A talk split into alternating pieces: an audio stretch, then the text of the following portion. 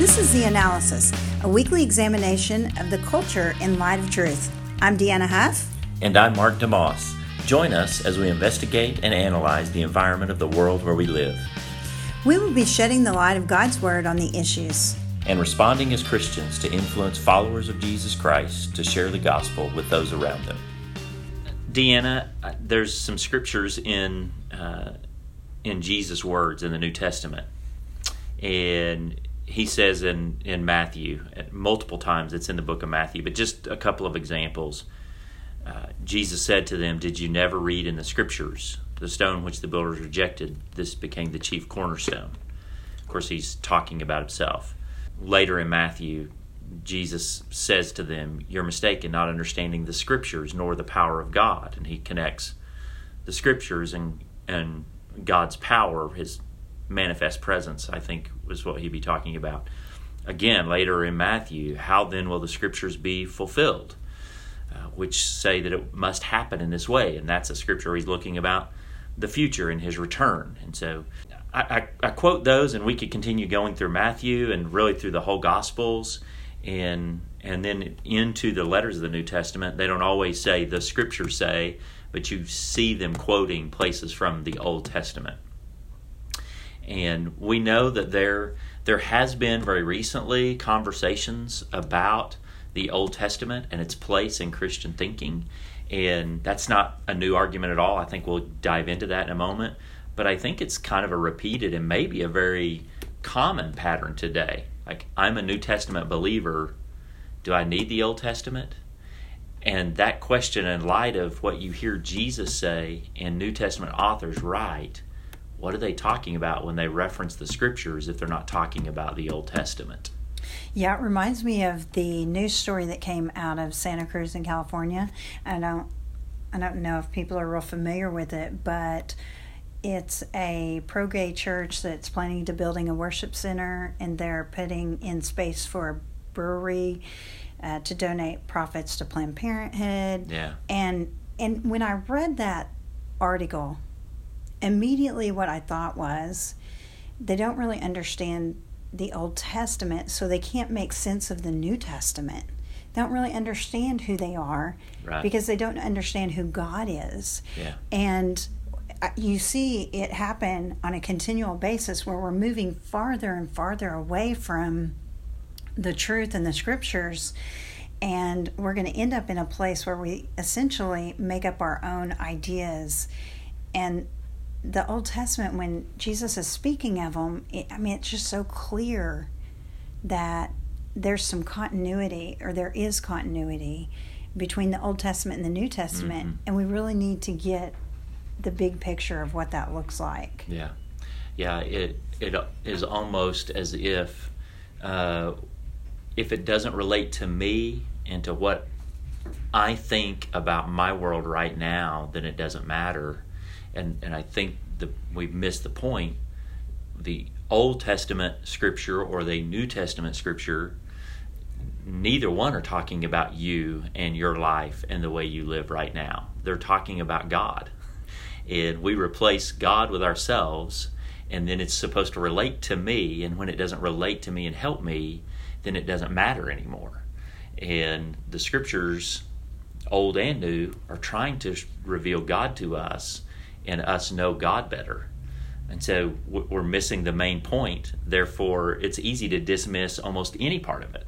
Yeah, and and if we look at the scriptures, when we're looking at them, and I, I know you and I would agree with this, when, you, when you're thinking about a Christian worldview, within a Christian worldview, what do we say matters? We say, what do we believe about theology? So we're asking the question, who is God? Mm-hmm. We say, what do we believe about biology? So we're asking the question, you know, who am I?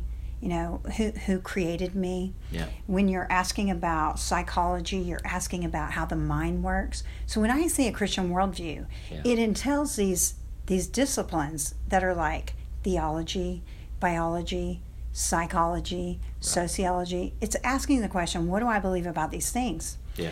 Well, if I just rip out the Old Testament. Then how am I going to know in Genesis 1, 2, and 3 that I need to treat people with love and respect because they're made in the image of God? Yeah.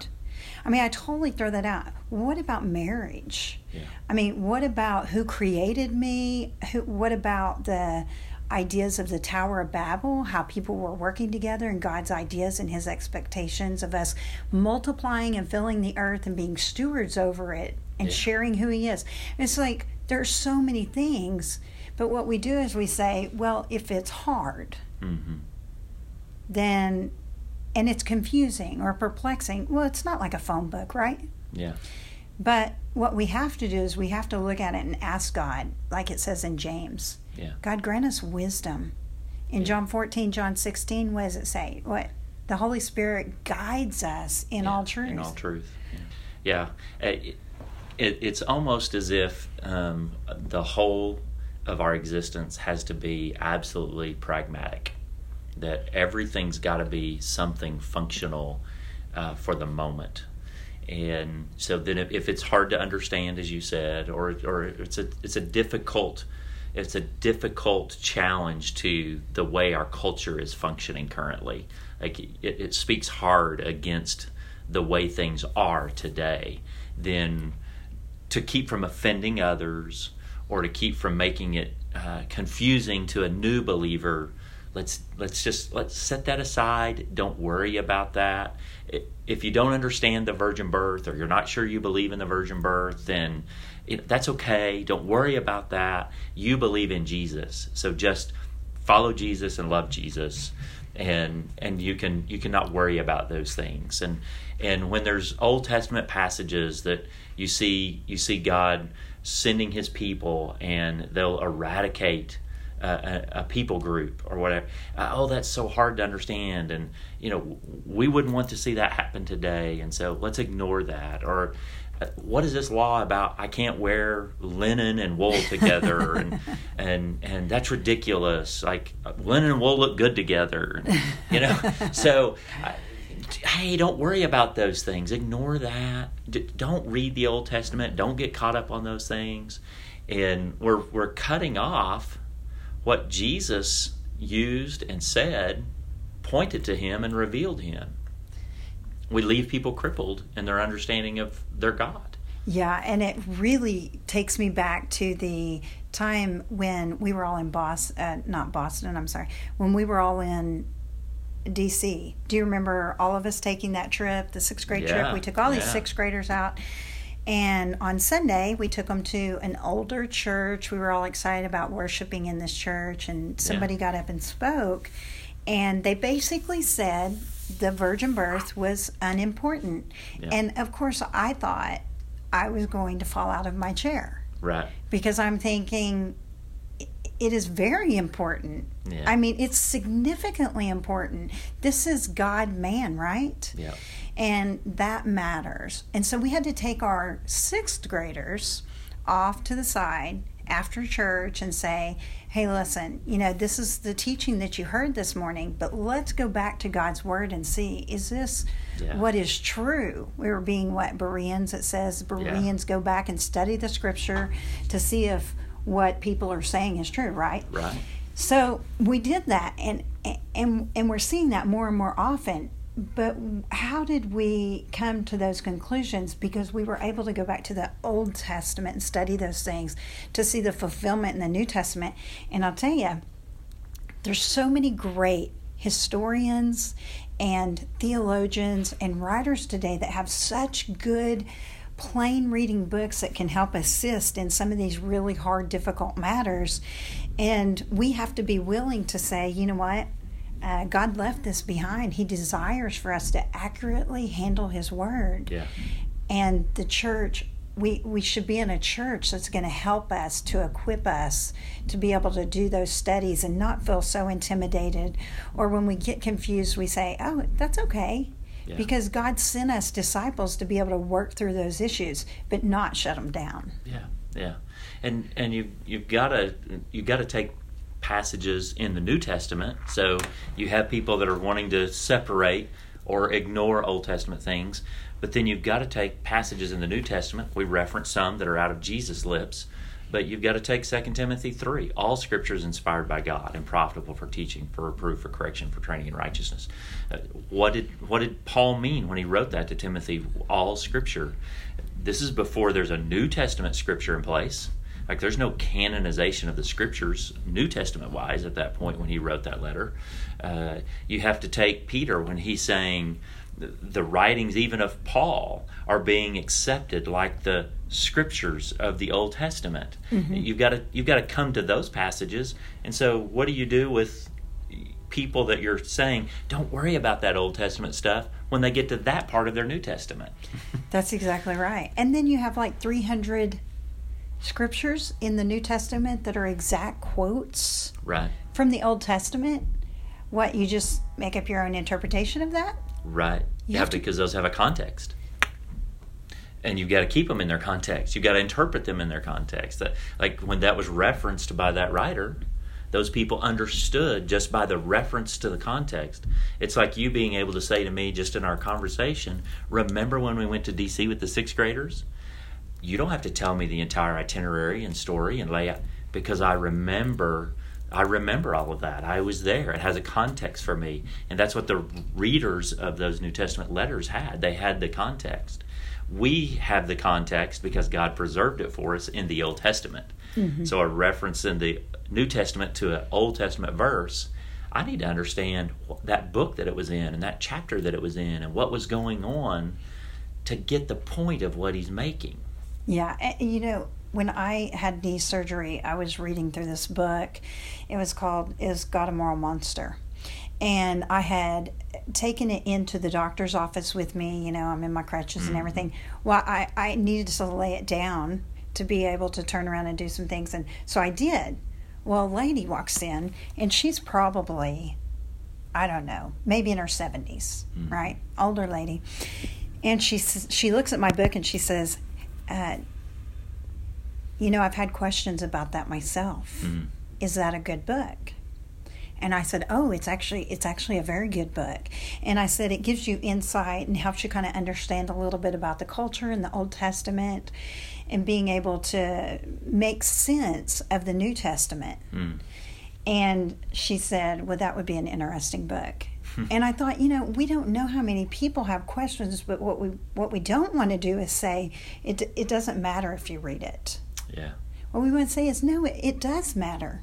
Yeah. It does matter if you read it. In fact, you should you should ask people who you, who you know are in the scriptures, and and they can help you and disciple you and ask your pastor and ask your Sunday school teachers. Make sure you're in a Bible believing church to do those things. But they matter and it, and I know some of the conflict today is just about the law. Yeah. You know whether or not are we living under grace are we living under the law? I mean, that's that's what we're coming to because yeah. we just keep throwing more and more of the Old Testament out. Yeah, and you know, the, the direct answer to that is yes. we we do live under grace, but grace doesn't have a context without law. The grace we receive is because Jesus fulfilled the law. He obeyed where we disobey. He completed what we were unable to complete and and then paid for the punishment of the disobedience. And so uh, Jesus didn't come and be a good boy so God could forget all the the bad things people have done. He he lived under the law and obeyed the law perfectly, and then took punishment as an innocent for those that had disobeyed. So the law, we're under grace, but the law creates the context for the grace, and so uh, it's Paul that says the law is our tutor. It points us to our need for grace. But more than just points us to our need, it doesn't just tutor us to see that we need it. It, it really shows us that we now, with the grace we've been given, can live by God's commands. We can obey. We're equipped to love God as we're supposed to and love our neighbor as ourselves. And we couldn't do that before. And He's done it for us perfectly and then he's equipping us to be doing it now in his grace and so man we have to have that where is the where's the seed that crushes the serpent's head that's who jesus is and that's in the opening chapters of genesis and if we divorce ourselves from all of that old testament then what is great about this savior that came the greatness comes under the weight of what is waited on and expected and longed for for centuries. And then when he comes, the joyous celebration. So, man, what a what a tremendous subject to try to tackle and think about. And of course, what we're encouraging is uh, trust in the scriptures, Old and New Testament, and read them for who the hero is. The hero is Jesus. The the the author is God, and the point is God. And read them in light of the hero, hero Jesus, who pointed to the Old Testament, read the Old Testament, obeyed the Old Testament, and and then brought life out of all, all of that, which we now call New Testament, the New Covenant. And that's, that's what we live under. But the New Covenant had to have context. So thanks for listening today. Hope that you will be in a place where you can hear the whole counsel of God.